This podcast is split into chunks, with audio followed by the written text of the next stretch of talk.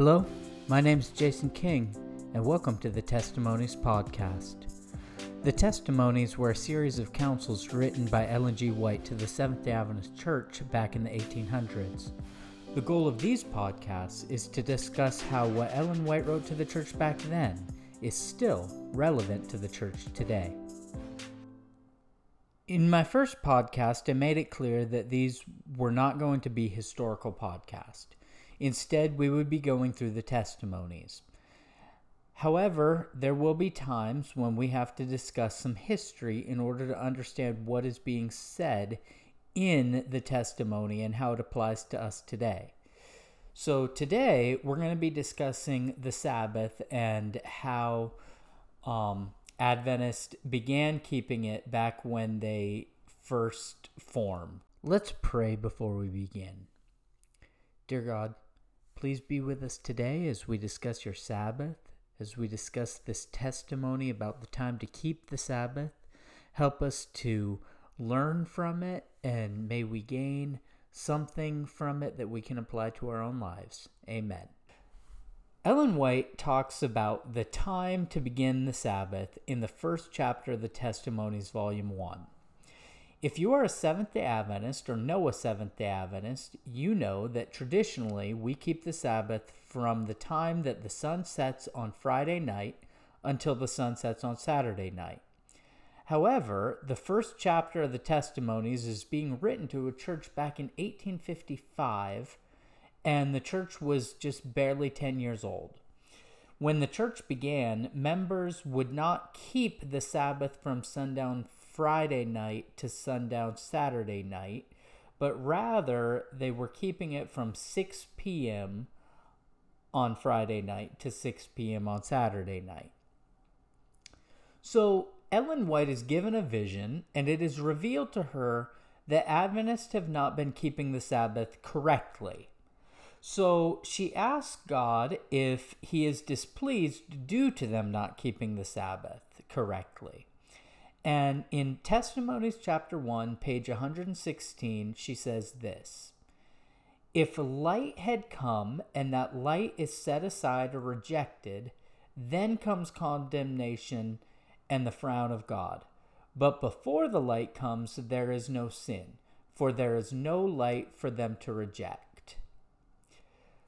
I believe it's very important to understand the statement in the context of Advent, Adventists keeping the Sabbath and the hours they believed they were supposed to keep the Sabbath. The reason they believed they were keeping the Sabbath correctly was because they had been praying about it, they'd been studying the scriptures, and this is how they believed that the Sabbath was supposed to be kept.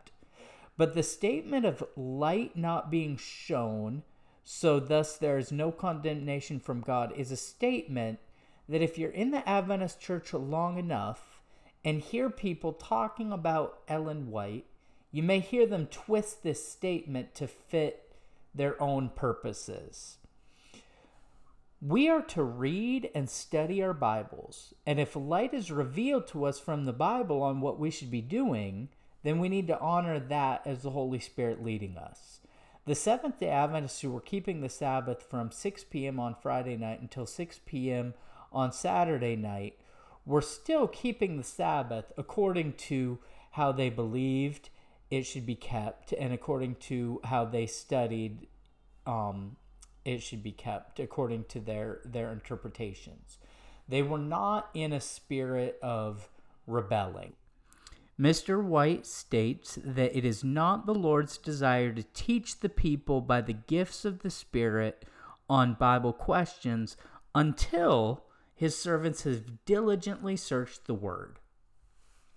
And he wrote that in the Review and Herald, in the Review and Herald on February 25, 1868. So now for the Sabbath conversation. I want to read some Bible text about the Sabbath to begin our discussion. But the seventh day is a Sabbath to the Lord your God.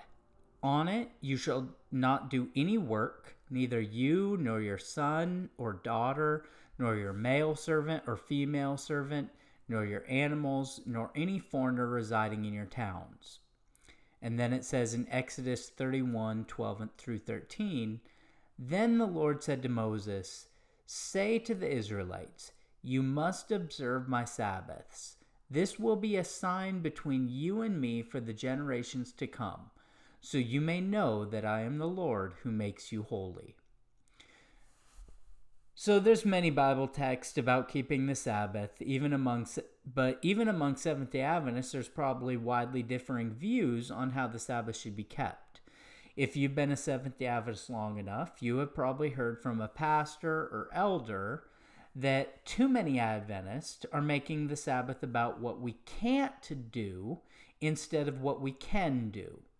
Well, if you read Exodus 20:10, there does appear to be a lot of do nots in that Bible text. If we continue down this path, though, we can really lose the joy of what keeping the Sabbath is all about. Although we are familiar with the potluck meal that we have after church and how we want to take a nap afterwards because we're full and get a Sabbath rest, I think that God is calling us to something more. And so I just want to give a few personal testimonies on some of my memories of the Sabbath as a child. Now, I'm not proud of all these memories, but I feel like they're important because they're part of my journey and what the Sabbath experience has meant to me and how I've how I've grown. So growing up in Bozeman, Montana and always keeping the Sabbath from the time I was little, winters meant the sun would go down early. I remember thinking one time how I like Sabbaths in the winter better because after church, getting home, eating, it was not long before I could do my own things I wanted to do that were not, quote, Sabbath kosher activities. But as we raise our children, I think that we need to make a special effort to make Sabbath a special day. So, in the summers, with the days being longer, this gives us more of an opportunity to do that. As parents, I think this is something we all need to pray about and go as the Spirit leads us on how we teach children the joy of keeping the Sabbath. As I grew older, my parents would take us to church and then we would go on four wheeling trips in the afternoon. Sometimes we would go hiking Sometimes we'd go to a national park. Um, we'd do any number of things. I'm not going to tell you what is right or wrong in this regard, but I think it's a matter of prayer and purposeful planning on how we keep the Sabbath and making the Sabbath a joy to keep. God wants us to not only rest from our work, but He wants us to worship Him. Nature is the perfect place to do that. There's some apps and some websites on many different ways to keep the Sabbath and some Sabbath activities that you can do. Some fun ones that I've read about include building a to scale statue of the image from Daniel 2, building the wall of Jericho with Legos or blocks. You can write some of the Psalms in your own words. Thank you for joining me today. Please come back next week as we discuss the section titled Opposers of Truth.